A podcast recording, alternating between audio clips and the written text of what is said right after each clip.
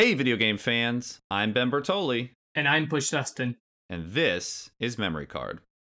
So, Push, you know how we record these episodes weeks and sometimes months in advance? I have no idea what you're talking. Oh, yeah, I do. Well, I came up with this foolproof way of making sure that our intros are always topical. All right, let me hear it. So, all we have to do is say a bunch of vague things, and then we just add in the names of games and newsworthy items later on. Oh, so like a Mad Lib almost. Yeah, like a fill in the blanks. So, for example, I could say, I'm really excited to play Hyrule Warriors Age of Calamity when it comes out here in a few days. Yeah, and like I think I could say like, wow, I can't believe that the new Switch Pro is selling so well. Yeah, well, how about that new Smash Brothers character being announced? Oh, you mean, Master Chef. Oh my gosh, this is gonna work so well. We are both idiots.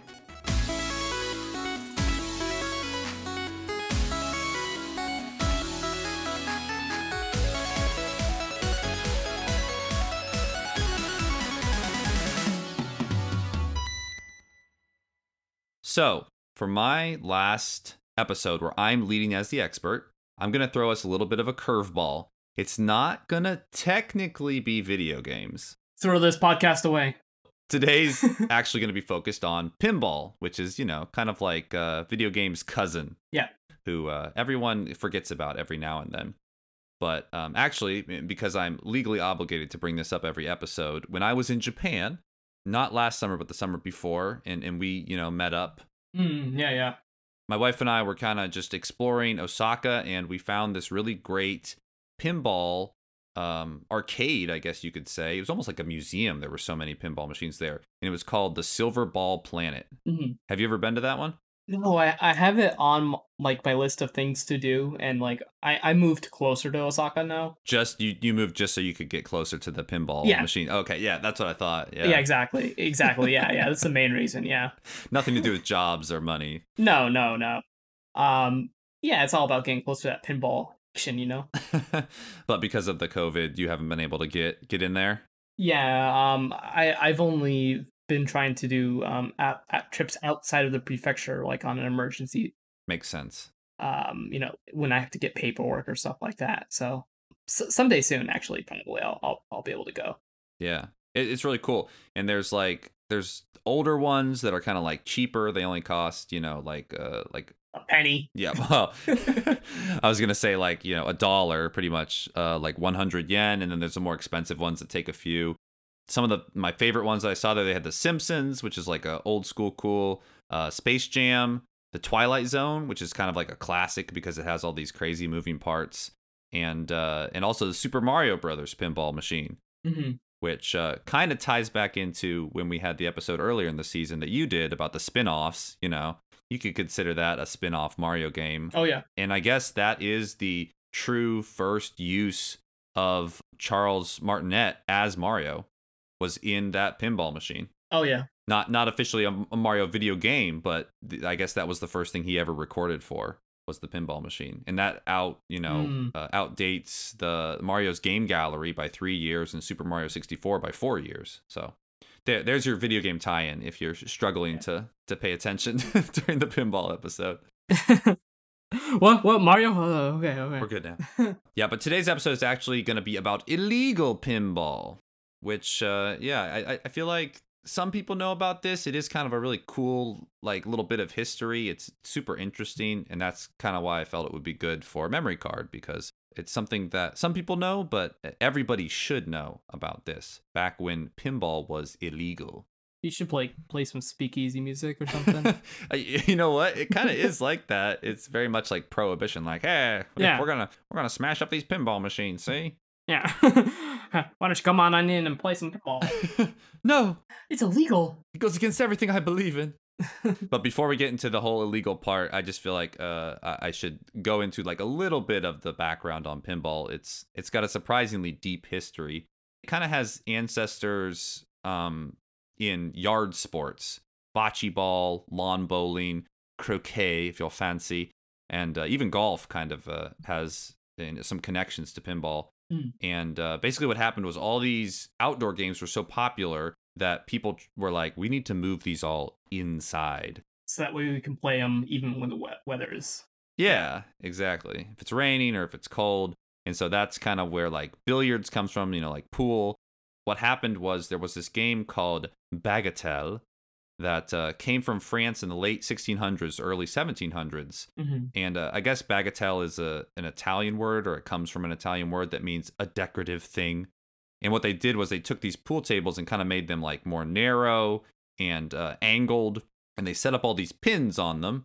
And you would shoot this ball up with like a cue, like with a stick, you know, like a pool table. You'd shoot the ball up and it would go down and hit all the different pins, like land in different pockets and different places. And you would get points based on that.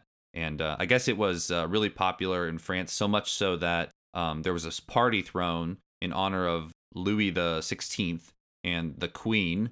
Mm. And that's where the name came from, because they were at the Chateau de Bagatelle. And they were like, oh, yeah, we're going to name the game after this fancy, fancy party. That leads to something that's called Japanese billiards, even though it was invented in Western Europe in like the 1950s to the 1970s. At some point, they made it and they were like, yes, this is Japanese billiards. Yes. And what made that one a little different was there was actually a coiled spring that would shoot the ball up and in, you know, to all the pins and stuff. Mm. And that is kind of like a direct ancestor of pachinko. Yeah. Push, you live in Japan. How big is pachinko? I mean, pachinko is everywhere.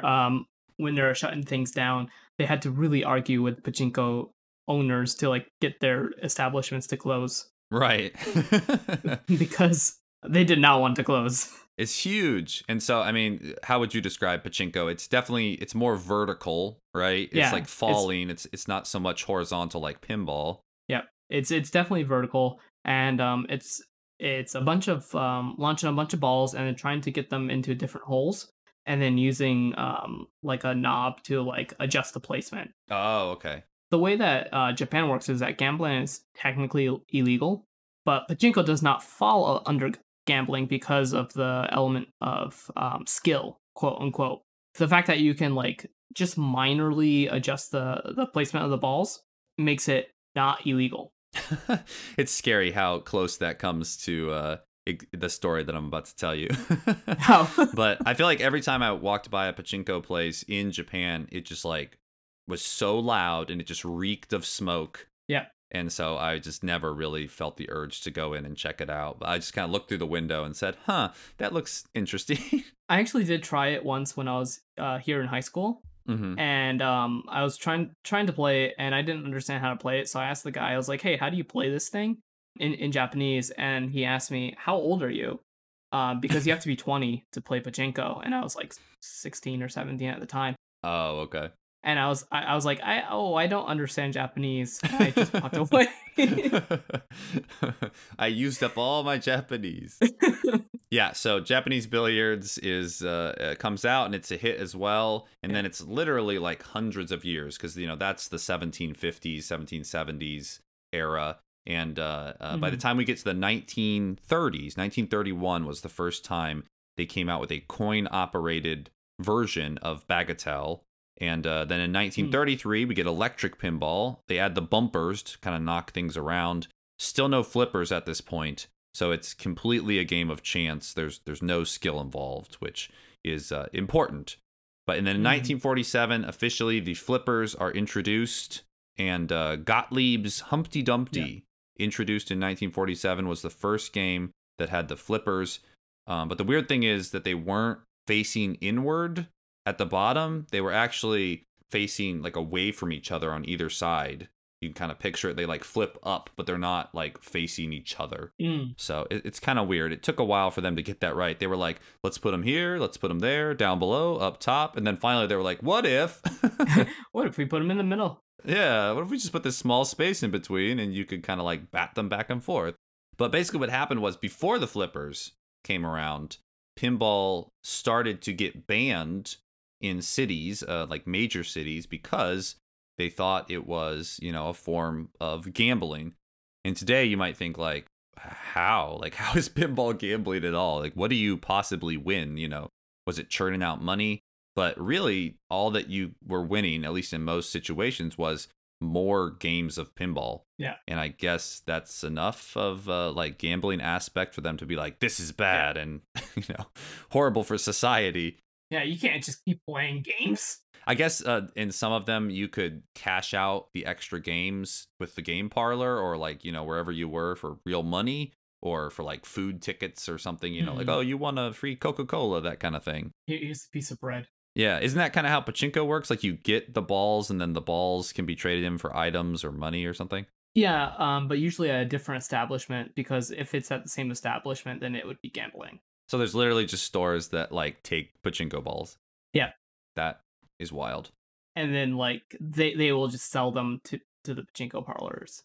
So it's like a weird triangle. I just love how Japan gets by all these restrictions. I was gonna say there's such a workaround aspect to that, and they accept it. It's like, you know, it's like they haven't changed it, and like yeah, oh yeah, no, that's fine. And everything's by the book, it seems. So the big place where pinball became banned was in New York City, and some of the main reasons the mayor of New York City, the mayor whose name was, I can't even say it, Fiorello LaGuardia. He was like the big proponent of like pinball is bad. He said it's like stealing money out of our children's pockets because they're wasting all their money on this. He felt like there was like mafia ties to it because of the gambling aspect. Mm. He also felt that because, you know, at the start of the 1940s, you're still in World War II. And he's like, why are we wasting all these precious metals and materials on this like parlor game when we could be using it to, you know, build tanks or guns or bombs or whatever. So yeah, that was a little bit of his reasoning. And I looked into this guy because this was like a big deal that he was going after pinball. And I guess he's thought of as one of like the greatest mayors of all time. Like even in New York, I guess he wasn't like all that bad. He really helped the city after the war. The fun fact that he's only 5'2". They called him the Little Flower. Oh, but in Italian, so it sounded cooler. How tall are you, Push? Can you go on the record and say that? I am very short. I am about the same height as that mayor. Oh, yeah, really? Yeah. When we met, I thought you were like 5'4", 5'5". I think I'm like 5'2" or 5'3". It's like a really? Yeah. Well, there you go. Well, I mean, you know what? It just goes to show that you should be mayor of New York. There you go. So I'm using this podcast to formally announce my my run for mayor. Yeah, all the way from Kyoto, Japan. You're gonna be the little fire flower. That's what we're gonna call you. Yeah, exactly. Yeah, I'll wear a red hat. But yeah, so I guess this guy was like all about publicity. He loved to do like stunts and like, you know, like call the newspapers, call the radio and say like, listen, I'm going downtown to bust crooks. Like you should come and do a story on it. So that's kind of how he felt about pinball. Yeah. And so he spearheaded these raids where they would go and they would take pinball machines from like any establishment, you know, bars and amusement centers, you know, anywhere where there might be a pinball machine. Yeah. So they would take them and they would like load them up. And then he called the press and said, hey, listen up, like pinball's done for. Come watch me smash them with a sledgehammer. So him and a bunch of cops would smashed up all these pinball machines and then they dumped them in the river, which that seems like a waste of metal. Yeah. Environmentally, not the best, you know, these are pinball machines now. They've been soiled. We can't do anything with them. So they dumped them into the Long Island Sound, which is that, you know, inlet area of Long Island, which is just crazy. Can you imagine today if someone like took a pinball machine and smashed it with a sledgehammer in front of like City Hall? I mean, you'd be like, that person's insane. Yeah. But yeah. And I mean, this ban lasted for a long time. It started in the 1940s and it officially did not end until the 1970s. Oh, wow. I mean, there was like a 30-year, and you're right that they treated pinball like it was, you know, prohibition alcohol. It was basically like, hey, you want to play some pinball? Like, you know, come to this seedy back alley and you can get a game in. Pinball junkies just like, I need my pinball fix. Like, you gotta help me out, man. Just need one more game. I gotta get that silver ball fix. Then I'll be okay. I'll be clean after that. Yeah, I swear. I can stop gambling at any time. I guess what a lot of the pinball machines did was, you know, they tried to get away from that gambling aspect of giving free games and giving tickets to things. And that's where the multi-ball came in. So it's like, oh, we're not going to give you a free game, but guess what? You've unlocked this extra ball that's going to like jump around. Yeah, and make it actually harder. And it said that some of them unlocked anywhere from 5 to 25 extra balls. And I'm imagining 25 pinballs moving at once. Now, maybe they just like lined up and you could use them over and over. It wasn't all at once, but in my heart, I hope it was. Yeah, I hope that there's just 25 balls just bouncing around. And... oh, gosh. That'd be a little overwhelming. Hey, listeners, we're putting this episode on pause for a bit to talk about how you can support Memory Card. Don't you dare hit that skip ahead button. We promise this won't take too long. If you enjoy the show, the easiest way to support us is by simply spreading the word. Tell your friends, tell your family, tell your followers, tell that weird guy at 7-Eleven. Hey, listen! If you're less of a social butterfly, you can always leave a positive review, or you can follow us on Twitter at MemCardShow. You can take your support to the next level by joining our community on Patreon. Memory Card patrons receive perks like early ad-free episodes, shout-outs, and early access to bonus content in our Save Files archive. Every little bit helps, so we hope you'll consider pledging $1 or $2. You can find out more on patreon.com/memcard. That's patreon.com/memcard. And now, back to the show. But what happened was in 1976... the New York City pinball ban was overturned thanks to this magazine editor who was 26 years old at the time. His name was Roger Sharp.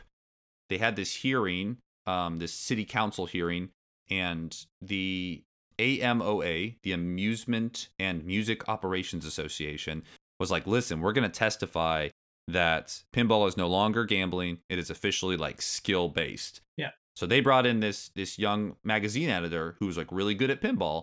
And they were like, he's going to show you guys that this is skill. And I guess they brought two pinball machines, like one as a backup just in case the other one like failed. And the city council members were so suspicious that they had rigged the original game, the first choice, that they were like, you know what? We want them to play on the backup because we think you guys are going to try and like pull one over on us. Yeah. Roger Sharp, who was, you know, supposed to play the game, was a little nervous because he'd actually never played like that specific pinball machine, the second one. And so he played for a while, and there was a point, and a lot of people compare it to Babe Ruth, like pointing at the outfield and basically saying, like, I'm going to hit a home run over, you know, that part of the fence, where he was like, listen, I'm going to pull the plunger back and I'm going to let it go. The ball is going to land exactly like it's going to take this route from the top to the bottom. And like everyone's gathered around, there's like reporters and all these city council people, and he pulls it back and it goes like perfectly exactly where he says, and like on the spot they were like, okay, pinball's good. Like you've done it. Oh, and I'm sure there was you've convinced everyone. And like there's like another guy, he's just lost. He had like a mustache. No. And all my plan is foiled by this magazine editor. And all the people who are addicted to pinball are like coming out of the little, you know. Yeah, out of the cells. Finally. Let them loose. We've decriminalized it. Yeah, I wonder if anyone ever did get arrested for it.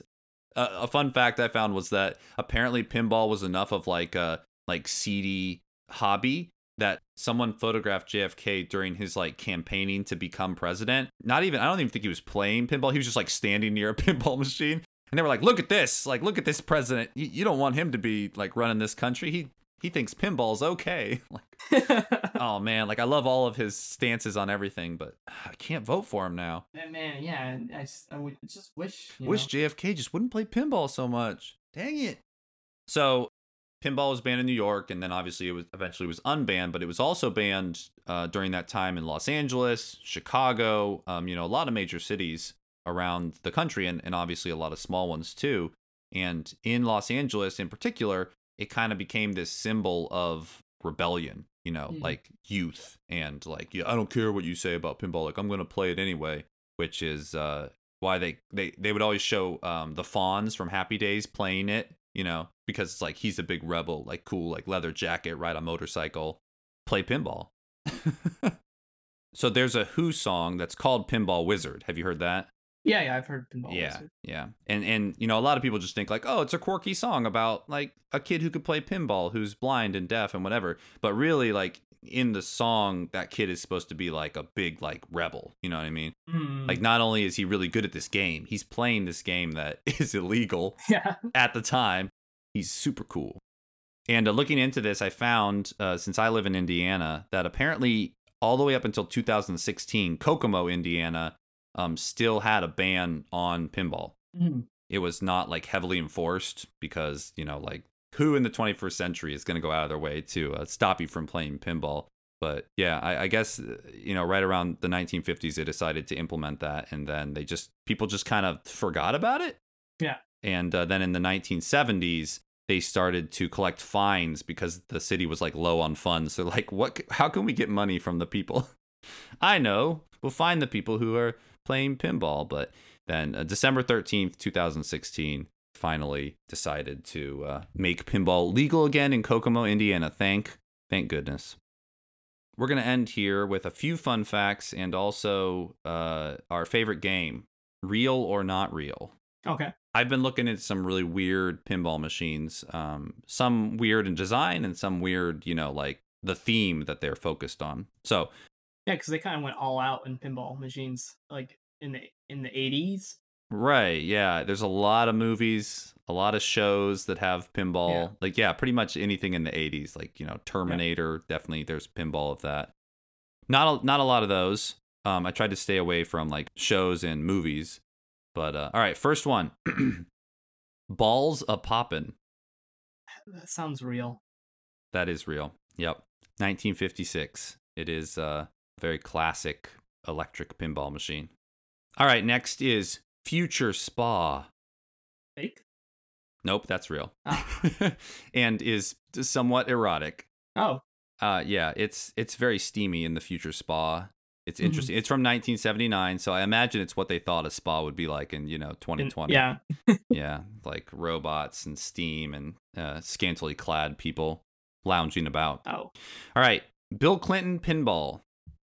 That one's real? Nope, that one's fake. Oh, because I was thinking, you know, there could be like another Bill Clinton. Right, yeah. Tie-in. Oh, well, yeah. I was thinking of, you know, the whole video game about his cat that happened. Yeah.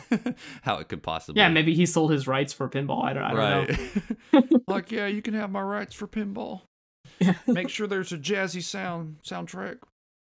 All right, here's a pretty straightforward one. Hercules. The Disney movie? I can't say. Just in general, do you think there is a Hercules? Yeah, I think so. Okay, yeah, there is. The only reason I put that one on there, because that one's not that weird, is that this one was from 1979, and it's like enormous. Like it's like the size of a pool table, but it's a pinball machine. It's a fit for Hercules. Yeah, exactly. It was called a jumbo pinball machine, and there's not very many of them. They didn't produce a lot, but I guess the balls themselves were like the size of billiard balls, like pool table balls. I know, it's funny because they showed the picture I found showed this like little kid trying to play it, and he can barely reach the flippers on either side, which is great. So had to put that one on there. All right, The Great Gatsby. After the book, probably real. Nope, fake.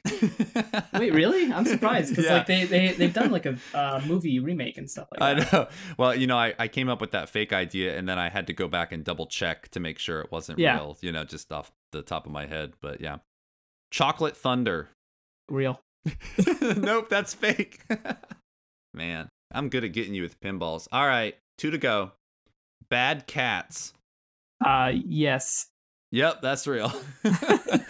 1989, and I don't think Bad Cats is like a brand. It kind of looked like it was based on a comic, like it was like a Garfield ripoff or something. I don't know. Garfield just really hates Tuesdays. That's right. It's like Barfield or something. Yeah. Garfunkel. Oh Lord! All right, last one. Nudgy. That one sounds not noogie. Nudgy. That sounds dumb. So yes. Yeah, it's real. I didn't quite understand. I mean, I guess because you like nudge a pinball machine, maybe. But on there's like a picture of just like a girl like sitting like looking at you. It's an old school one from 1947. But I'm like, Okay. Yeah. Is her name Nudgy? Are you nudging the pinball machine to get her to notice you? I'm not sure what's happening. Yeah, I would imagine, you know, in the 1940s, you know, that's when anything was sexualized. So, like, if a girl, like, you know, winked at you, you're just like, oh boy, well, time to get married. I gotta shoot all these silver balls at her. Yeah. All right, and here's just an open-ended question. I don't expect you to actually know this, but what do you think is the best-selling pinball machine of all time? I'll give you a hint. It was released in 1991, and it is based on a TV/movie series. I know The Simpsons pinball did really, really well, because I remember seeing that everywhere as, like, growing up.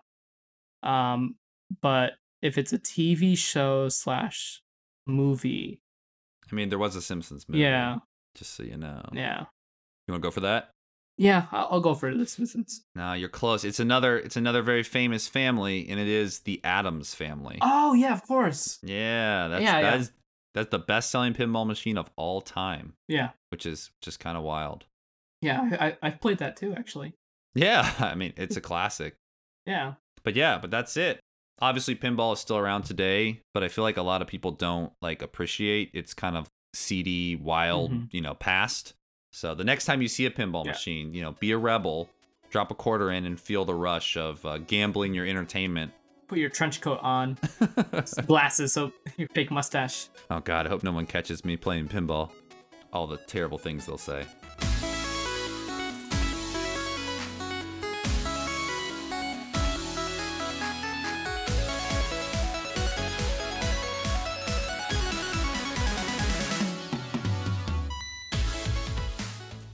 That's all for now. Thanks for listening. Our intro and outro music was crafted, as usual, by talented chiptune composer Jamatar. You can find more of his bangin' beats by searching Jamatar, that's Jamatar, on Spotify or visiting jamatar.com.